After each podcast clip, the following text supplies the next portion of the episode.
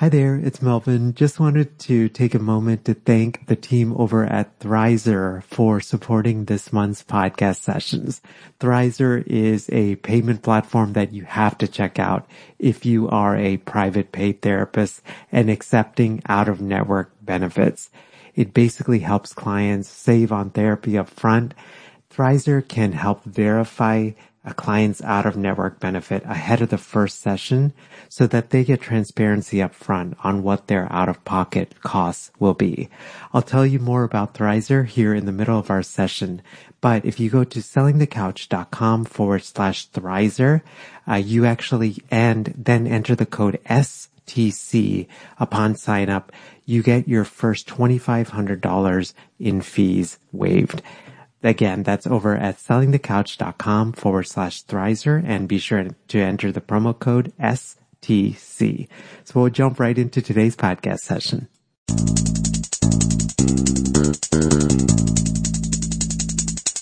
Hello, hello. Welcome to session 124 of Selling the Couch. Uh, it's so good to be with you. I feel good. I, you know, as you may or may not know, I took a little bit of a break from podcast episodes in June. That's something that I've just scheduled in just for mainly for the sake of sanity and self care. So we're uh, two weeks in and I feel good and excited to share just new episodes with you and just new conversations. Today's podcast conversation is with a private practitioner, Daniela Tempesta. She's a licensed clinical social worker out in San Francisco and this is probably like an understatement, but she has an amazing story of she started in private practice just soon after graduation, found out some just really unexpected news with her mom, decided to close her private practice,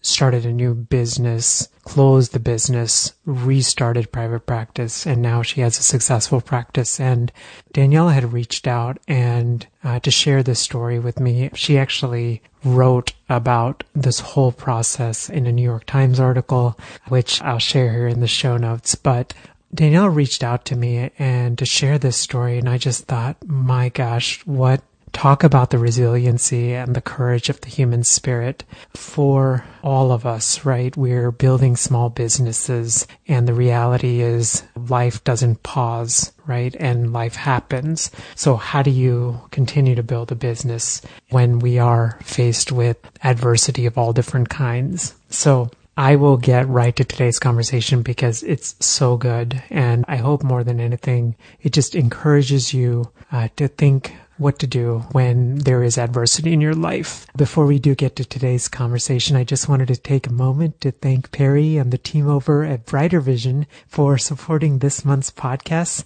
Uh, Brighter Vision is this company that works just with our field to help us create beautiful private practice websites. You can learn about the work they do over at sellingthecouch.com forward slash brighter vision. And if you go through that link, you get the first month absolutely free.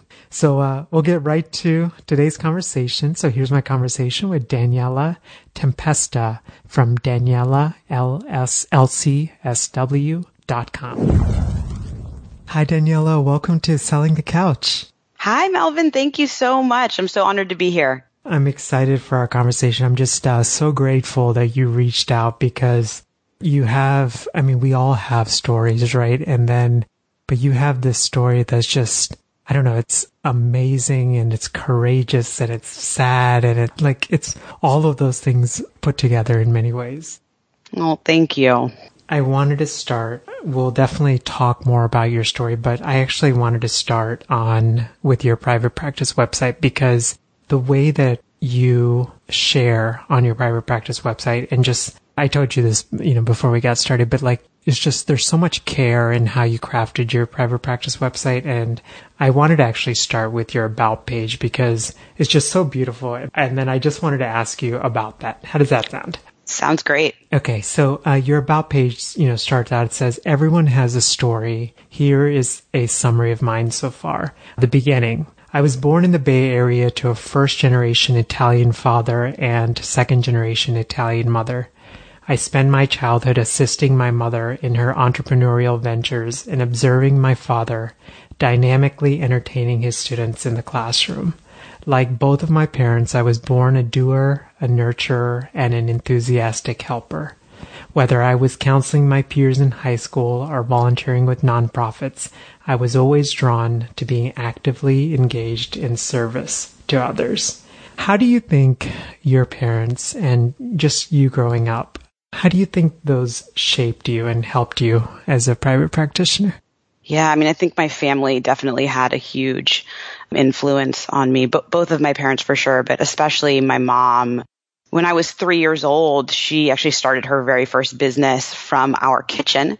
And um, she bootstrapped her way from a single mom just trying to, you know, pay the bills and put dinner on the table to running a successful multi-million dollar business. And this was in the early 80s when there weren't a lot of women business owners. So the cards were really, you know, stacked against her. And so I had the opportunity to watch her, you know, build this amazing business with all of its challenges. And, you know, I spent my afternoons and my summers at her bakery and I just, I looked up to her so much. And I always saw, you know, the sacrifices she made and the risks she was willing to take. And even though there were people who said she couldn't do it, she pushed ahead anyway. And I think it just inspired me so much and always, you know, taught me to dream big and to you know, push past my fear.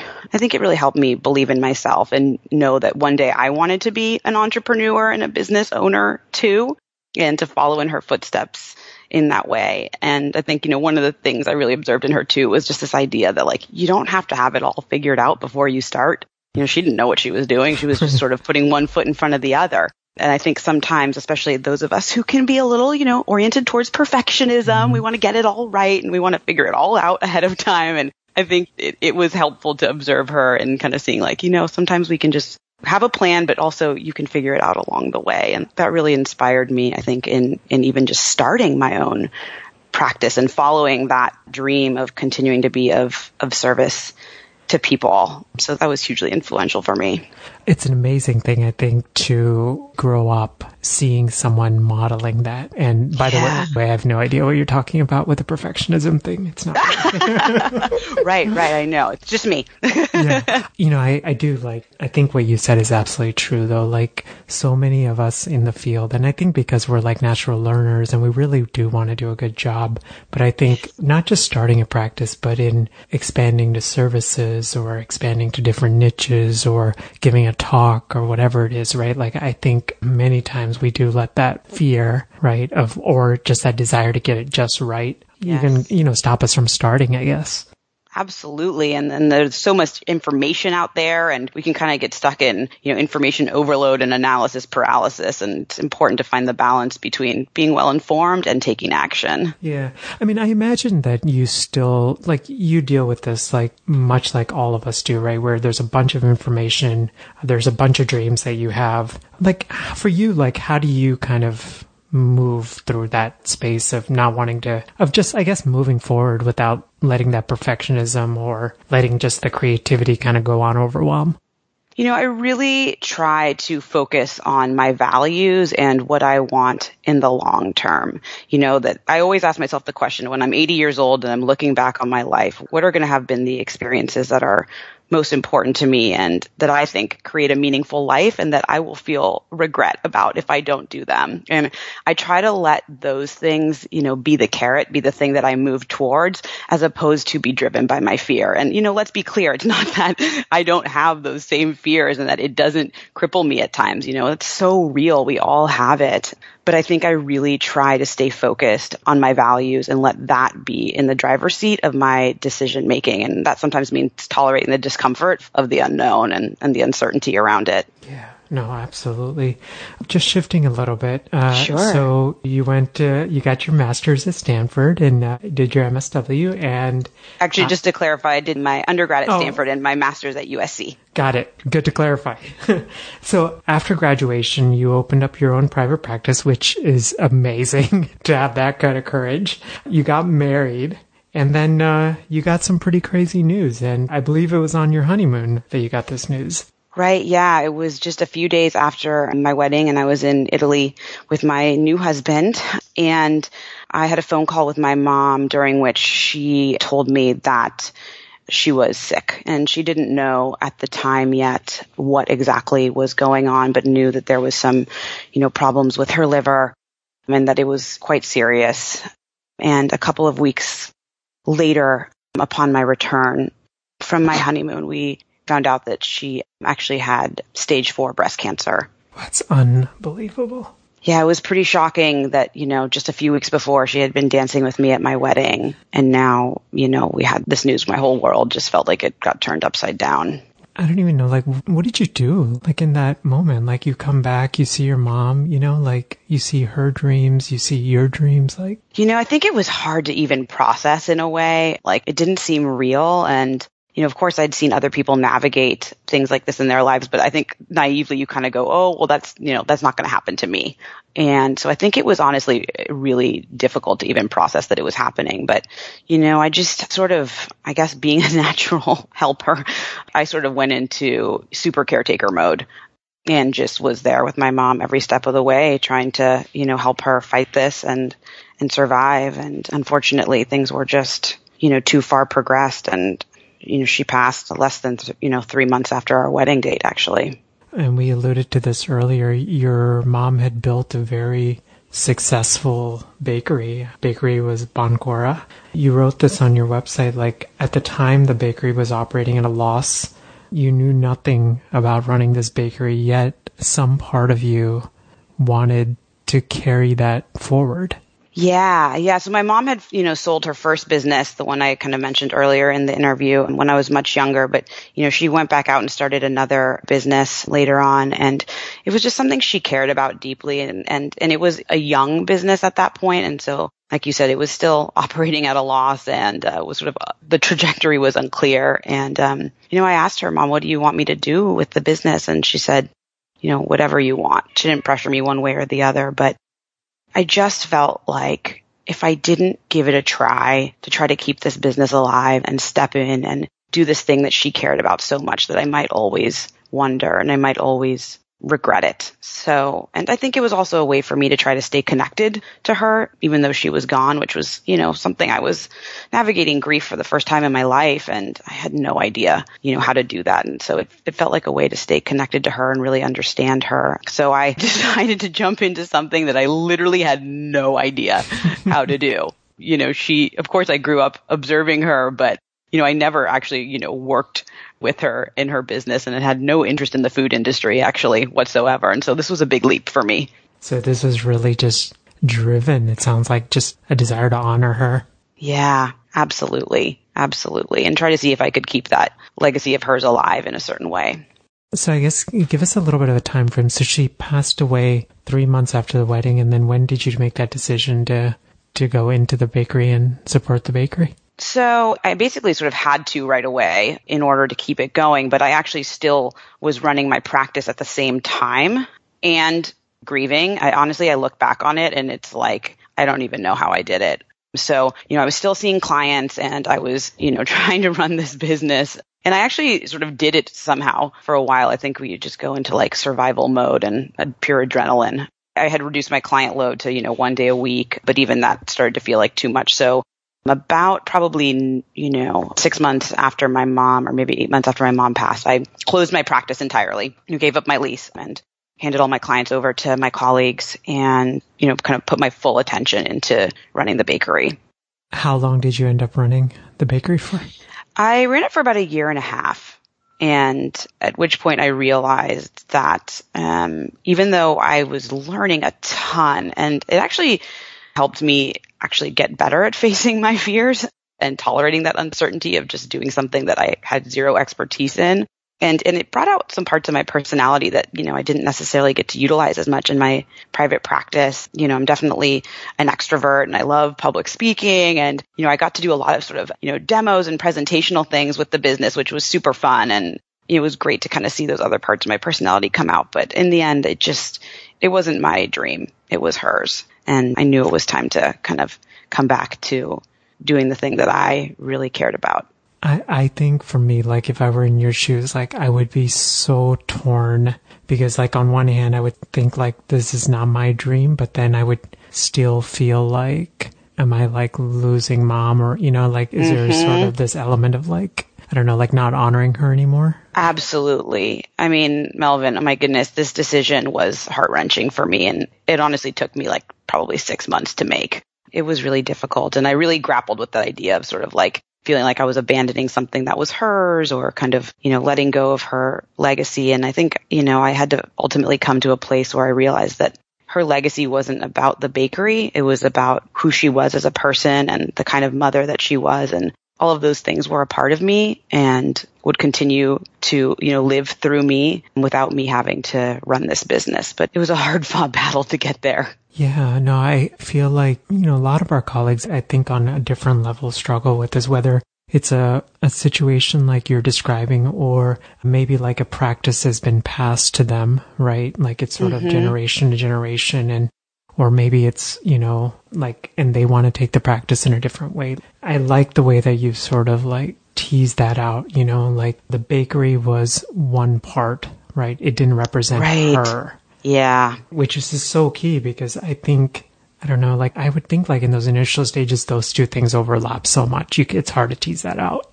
Absolutely. It was very difficult, but I think, you know, in the end, it actually, it strengthened in a lot of ways a lot of the work that I do with clients because I think I really try to help clients get clear on what their dream is and what their purpose is. And so often they're living somebody else's dream or they're just sort of following a prescribed life that maybe they feel like is right, but isn't really connected to their values or who they are. So I think it strengthened my resolve and my commitment to not only in doing that myself, but supporting others in doing that.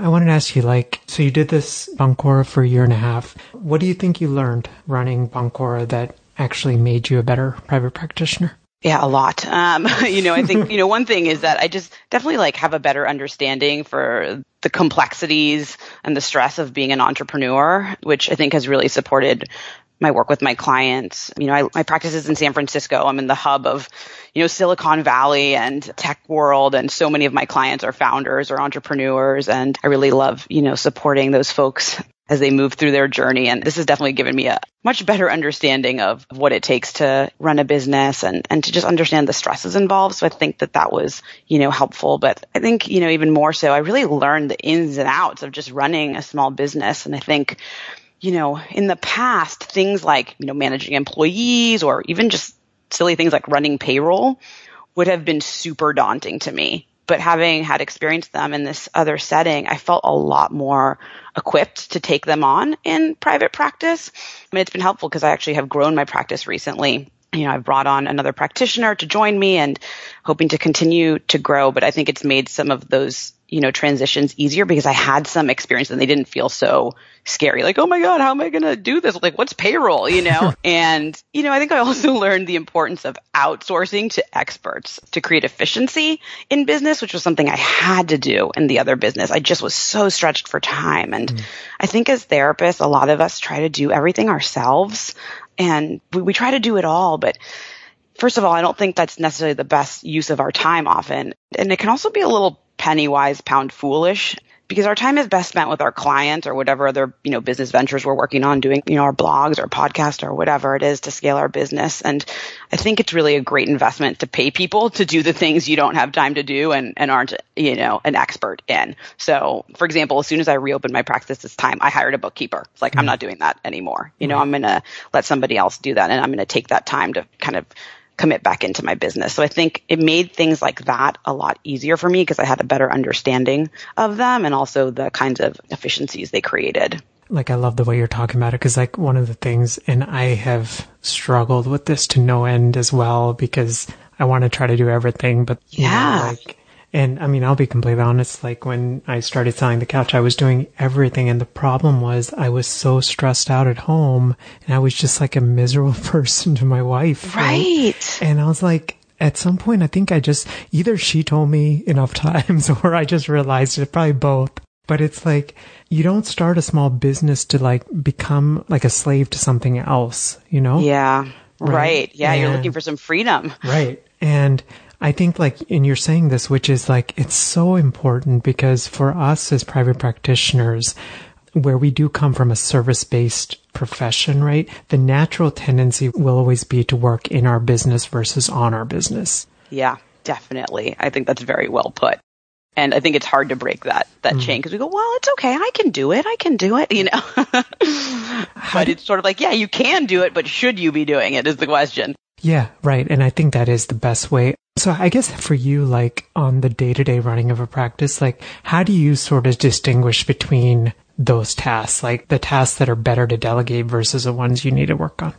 Well, you know, I try to think about, you know, clients first. That to me is why I do this, that, you know, I want to be there to support others. And so anything that interferes too much with my ability to create more time for my clients, I think is something that I say like, you know, needs to kind of hopefully go in the pile of things that I can hopefully, you know, outsource. And, and sometimes outsourcing even just means like finding some technology or an app or something else that just helps you organize it better and does some of the work for you, like a practice management software or something like that, and not like, you know, me schlepping around my paper files like I did for a long time. Right. So uh, it doesn't always have to be like a physical person you outsource it right. to. Right. Yeah, but just efficiencies, things that kind of make it simpler. And I think even with that, I was hesitant at first. Like, I don't know, I don't want to have to learn this software. I don't need that. But it's like, oh my God, it's made my life so much easier. Yeah. So it's almost like the idea of like, spending a couple of hours at the onset, even though that can be painful, it could yes. save hundreds probably, right, of hours, if not thousands of Absolutely. hours in the long run.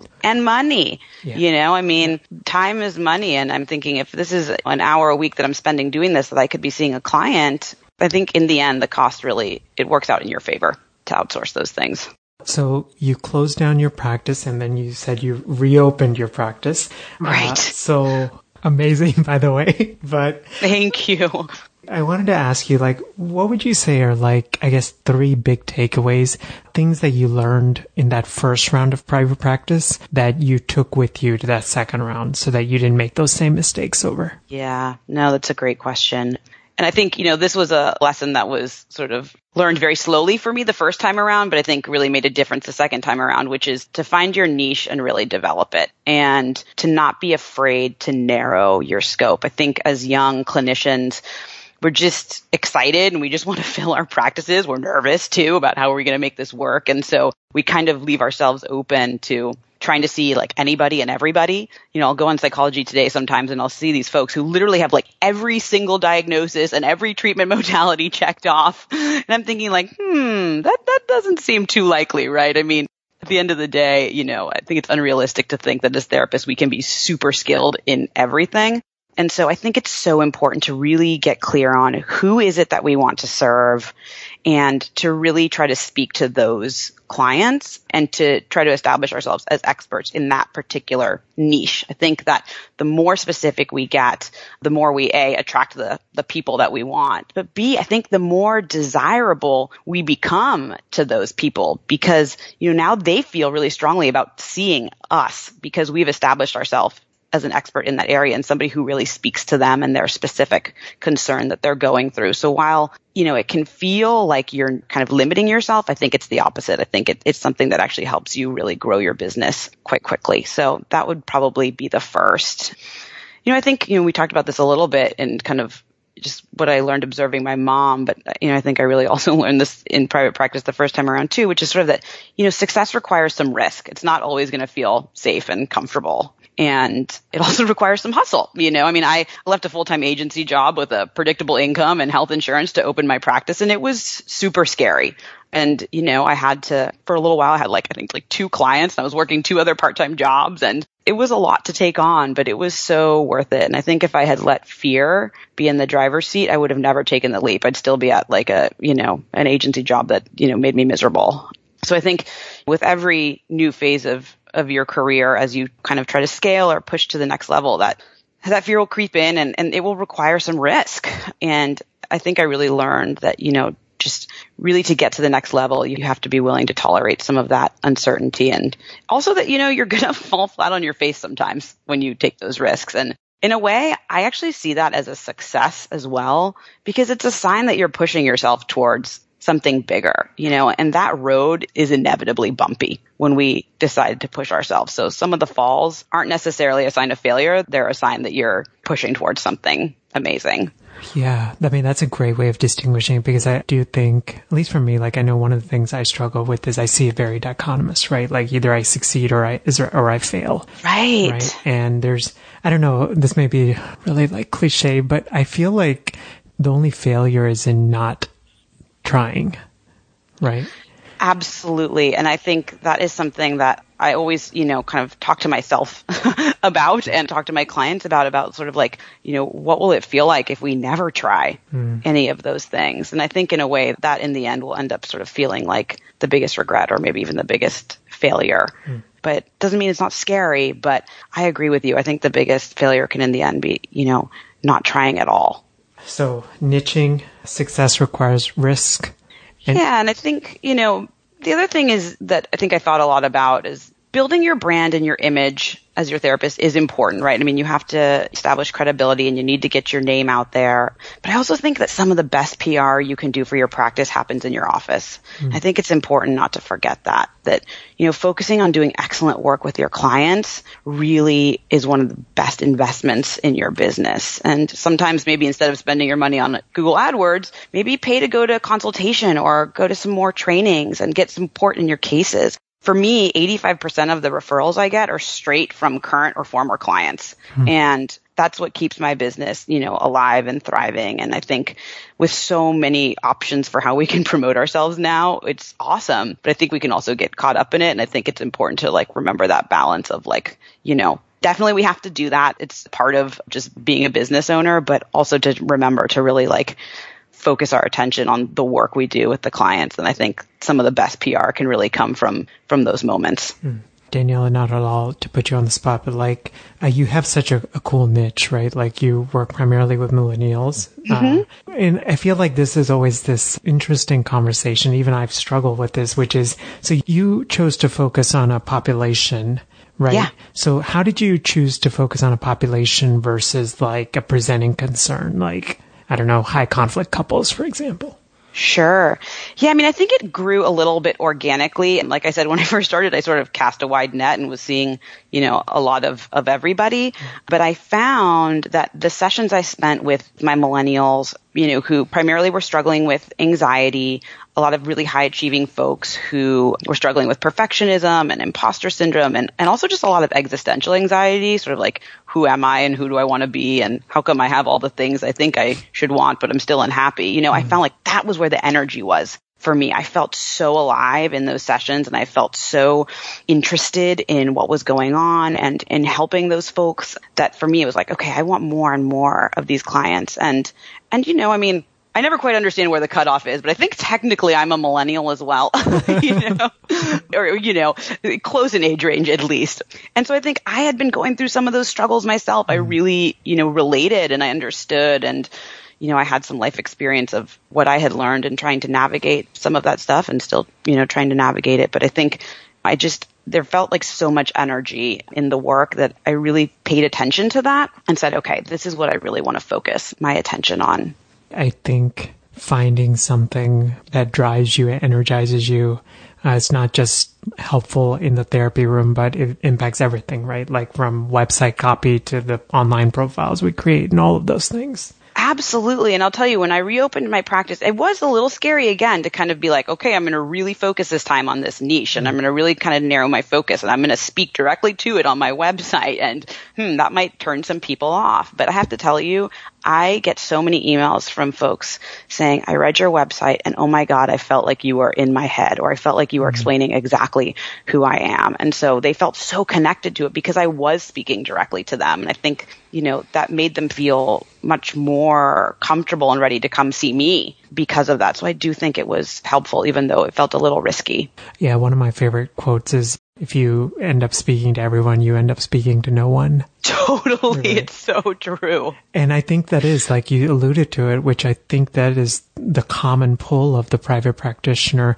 And I, I can imagine not even at the beginning, like not just at the beginning, but like even at various points, it's like, should I be going broad? Should I be going broad? Right? Like, right. But yeah, I think sometimes we forget what it's like to be from the other, the potential client perspective, you know? Yeah.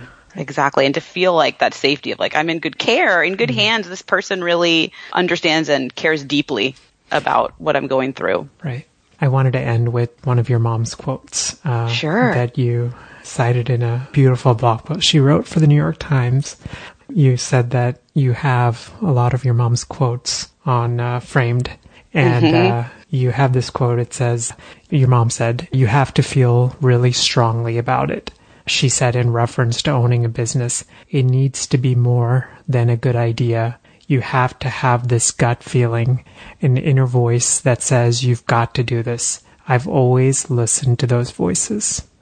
Yeah, I came across that quote actually right in the midst of trying to make my decision about whether or not to close the bakery or, or, rather to, you know, kind of leave it behind from my end so I could go back to my practice. And for me, it was a wake up call and it was a reminder to stop trying to live her dream and to go back to my own and to go back to listening to my own internal voices that were driving me in a certain direction. And, you know, I think I mentioned this earlier, but it also really inspired me to go back and help other people mm. do the same. We often ask the question, you know, what would you do if you knew you couldn't fail? Mm. But I actually ask my clients a different question, very much inspired by this quote from my mom, which is, what would you do even if you knew you would fail? In other words, like what lights you up that much? What is that one thing that if you didn't try, you would always wonder about or you might always regret? And let's focus some energy on that. And in a way, that's sort of what I did with, with Boncora. I was a sort of, I had this pull inside of me that said, man, if I don't try this, I might always regret it. And you know what? In the end, it didn't turn out to be my life's work, but that's okay you know, it gave me so much more energy and new tools and insights to go back and do that thing that for me was worth failing for, which is, you know, my practice and my commitment to being of service to others. And so I think it really helped push me in the right direction in making that decision and also to keep in mind as I support others and doing the same in, in their life. So that was a pretty pivotal moment for me, like reading that quote and just kind of let, letting it integrate and influence my next steps. Daniela, thank you so much for doing this and uh, grateful for you. Grateful just for your courage. I think to go through any sort of circumstances, much less something like what you went through and to be where you are is just, it's amazing. And it like, I think speaks to the, just the resiliency and the courage of the human spirit. Well, thank you so much, Melvin. It was an honor to get to share my story with you and to, to be here with you and yeah, to even have a moment to reflect on my own journey. Mm. And thank you for saying the thing about resilience. I really appreciate it. Oh, you're so welcome. Where can folks that are interested in knowing more about you, where can we connect with you? Sure, yeah. People can find me on my website, which is danielalcsw.com. That's Daniela with one L, D-A-N-I-E-L-A, L-C-S-W.com and can learn more about my services and my offerings. And also I have a contact form on my contact page so people can just shoot me a message right through there on my website. Awesome. I'll definitely put it in the show notes. Daniela, um, great. have a great rest of your day and thank you again. Oh, you too, Melvin. Thank you so much. Hey gang, hope you enjoyed my conversation with Daniela and I hope that it's given you a sense of clarity and just bigger than more than anything, I think a sense of hope no matter where you are in your private practice journey. I, I don't know, as during that conversation with Daniela, I mean, to be honest, like I was like fighting tears because it's just, I don't know, it's amazing. I think the human spirit, but like, I don't know if I would have the courage to do something like that, but Daniela, it's amazing to see how you gave up something you loved to pursue something to honor someone that you loved even more and then ultimately find your way back. So we're just so grateful for you. Daniela's website is again at danielalcsw.com and I encourage you to check it out because just everything from sort of the, the website copy, how she writes to her ideal clients, to the use of white space, right? So not filling up a, a website with just a bunch of graphics and stuff like that. I just think Daniela does that so well. So uh, definitely check it out. Daniela actually also offers one-on-one coaching for entrepreneurs and you can learn more about that on her services page on her website. And so if as a private practitioner, I feel like Daniela has a unique experience, right? Because she's a private practitioner and she's owned a business outside of private practice. So if you're kind of struggling with figuring out sort of your mission, your values, trying to figure out niching, all of those things and, and trying to figure out even what Daniela talked about with what your strengths are, maybe what you should outsource. Definitely check out the services that she provides and hopefully it gives you some clarity and I know that it will. Show notes to today's episode and uh, some of the key points that Daniela talked about. Um, I wrote those down for you so you can find them at sellingthecouch.com forward slash session and the number one two, four. And as we wrap up, again, I just wanted to thank the team over at Brighter Vision for supporting today's podcast session. Brighter Vision is again this company that works with just private practitioners and their goal is to study what's working in terms of websites. And they do a lot of analysis. They study thousands and thousands of sites. They work with lots of our colleagues in the field to help create a private practice website. And not only that, but to manage it on a month to month basis, which I know when we're uh, speaking of trying to work in our business versus on, that can feel overwhelming when we do have 10 or 100 different things going on. So again, you can learn more about their services at sellingthecouch.com forward slash brighter vision. And again, that link right there gives you the first month absolutely free. Have a great rest of your week. And uh, before I do wrap up, I wanted to give you guys just a quick update on the Selling the Couch directory. So one of the things I've been working on this past year is a directory that's meant just for helpers and healers in private practice. A directory that I, I hope will make it easier to connect and collaborate and for supervisors to find supervisees and supervisees to find supervisors and for us to be able to consult and with folks that have expertise and when we have cases and things like that that are difficult. It's been a lot of work. It's been a lot of fun, sometimes a little overwhelming, uh, trying to figure out this new technology, but if you would like to learn more about it, uh, you can go to sellingthecouch.com forward slash directory. Have a great rest of your day and take good care. Bye. Thanks for listening to the Selling the Couch podcast. For more great content and to stay up to date, visit www.sellingthecouch.com.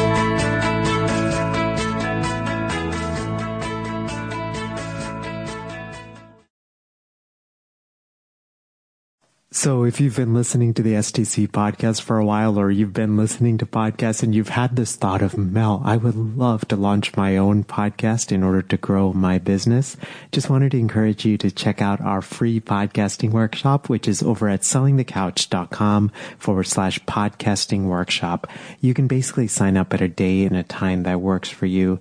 It's 90 minutes. And when I do these workshops or when I record them, I truly believe in quality teaching, so it's going to be well worth your time. We're going to go through gear recommendations and how to launch strategically and how to think about monetizing your podcast and how to line up your podcast with your existing offers and how to do it strategically and authentically uh, and not salesy and slimy. Um, and all of those things. So again, the link is over at sellingthecouch.com forward slash podcasting workshop.